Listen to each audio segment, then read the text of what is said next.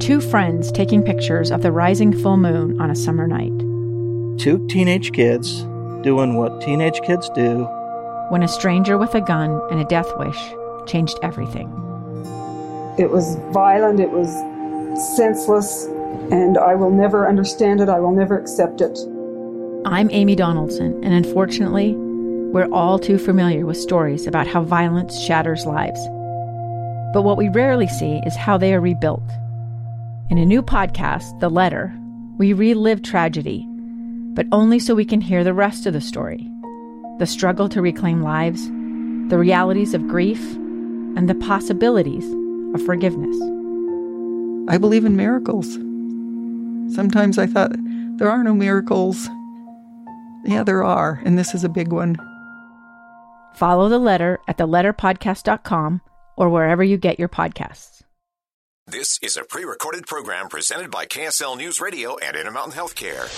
Healthy Mind Matters, brought to you by Intermountain Healthcare. We discuss the important community issues of stronger mental health, emotional wellness, and the growing problem of addiction.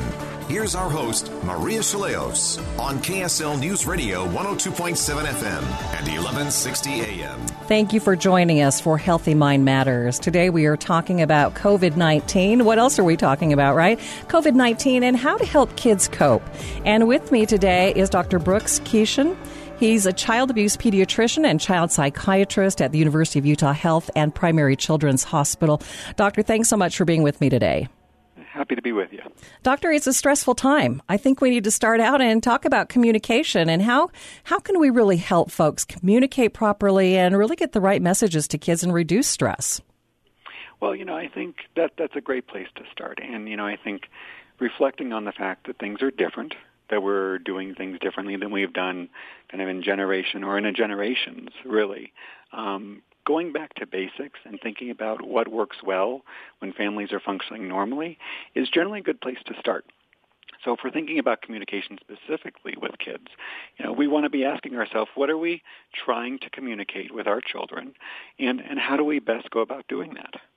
Um, from a from a practical standpoint, you know, I think we all know that when we have time and we're focused and we're being purposeful with our communication, that's usually when it goes best.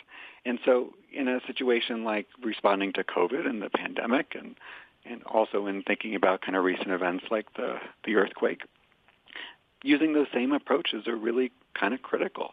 Um, if we're going to talk as a family about what's going on, let's do it purposely. Let's do it in child-friendly language. Let's do it when we can all be together and, and frankly, not be rushing off or doing a million other things or checking social media or this and that.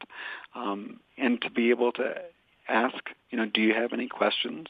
And, and at the same time to feel uh, empowered to, when a child asks a question that we don't have the answer to, to say, you know, I actually don't know the answer to that, but I'm going to find out as best as I can and let you know. With this ever-changing situation, we are bombarded with information, necessary information that we need. But how much of that information should we actually be passing on to our children? You know, it, it varies uh, by age of kid, and it also varies by the kid themselves. Um, we don't want to do what's called... Uh, In, in a lot of ways, we'll, we'll think of it as parentification of a child. So, so some children, you know, will kind of look and say, "Oh, well, they're they're mature, they're older, they can handle this and that." It's really not um, fair to be kind of, you know, putting the most concerning or most sensitive information in front of them just to see how they react to it. Uh, rather, you know, I think if we go from a framework of what would you like to know, what would be helpful for you to know. Often the child can guide us, or the adolescent can guide us in saying, well, what I'm most concerned about is this.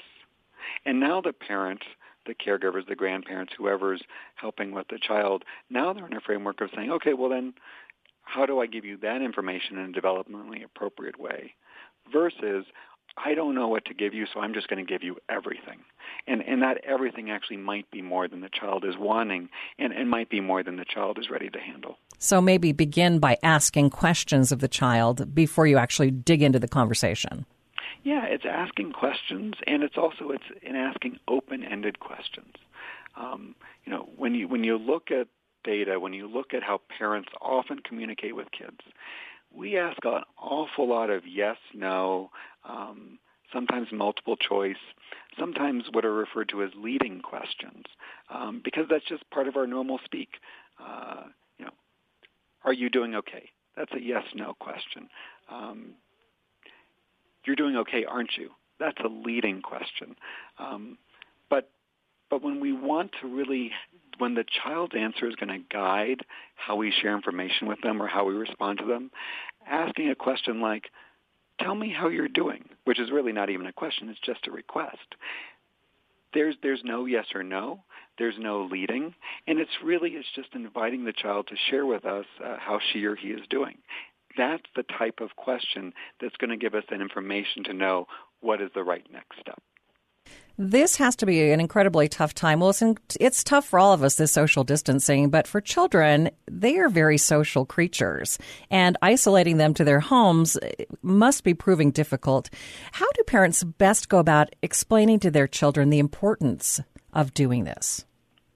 Well, you know, I think it starts off with being uh, honest about what the right reasons are. And when we think about the data for what's driving the social distancing, the physical distancing, and why we're taking these pretty significant steps right now, it's not because we're terribly concerned about COVID and its impact on children specifically. Rather, we're concerned that children can be a way that the infection could get transmitted to more sensitive and more at-risk individuals. So starting up front with that point and saying it in a way that kids can understand, you know, this is something that we have to do as a community to keep everyone safe. If you were to get this illness, you probably would feel a little sick and then you'd get better and that would be it. But we need to do these things to protect all of us, including those individuals who are most vulnerable to really being sick from this disease.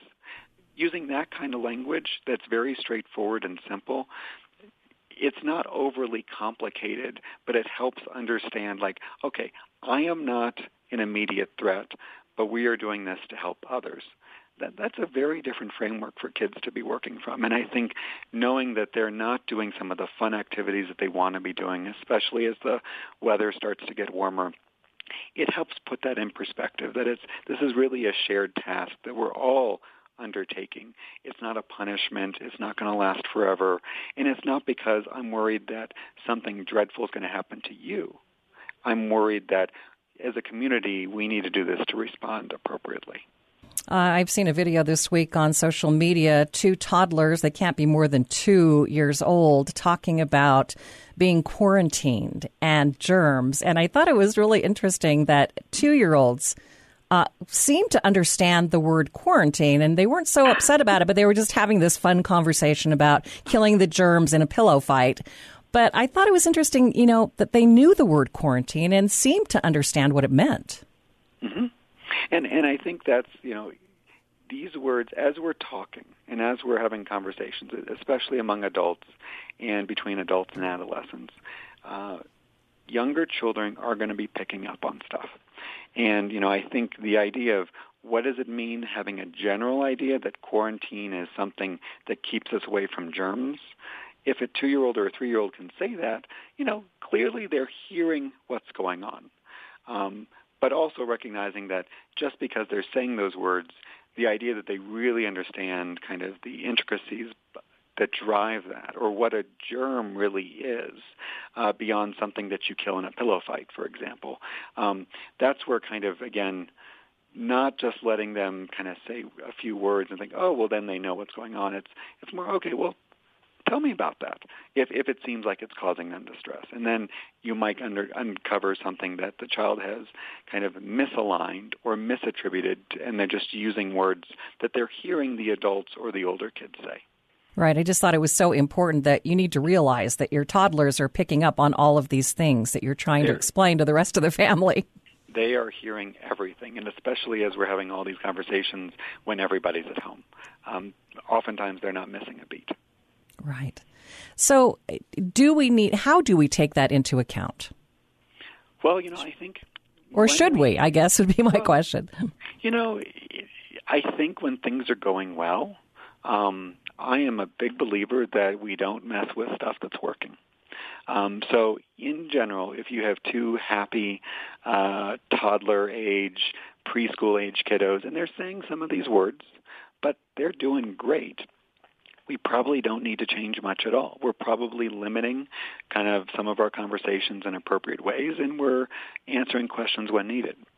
If you have that same situation with the two-year-old, the four-year-old, the six-year-old, and they're, again, maybe parroting some of the words that they're hearing older kids or adults say, and they're not doing very well, they're a little less engaged than normal, they're a little more hyper than normal, maybe they're a little more aggressive uh, than normal, maybe that's a sign then that some of the language that they're hearing, some of the conversations they're hearing, may, maybe that's impacting them, and maybe we need to rethink how we're having those necessary adult conversations while still making sure that we're providing a safe and supportive environment for our kids.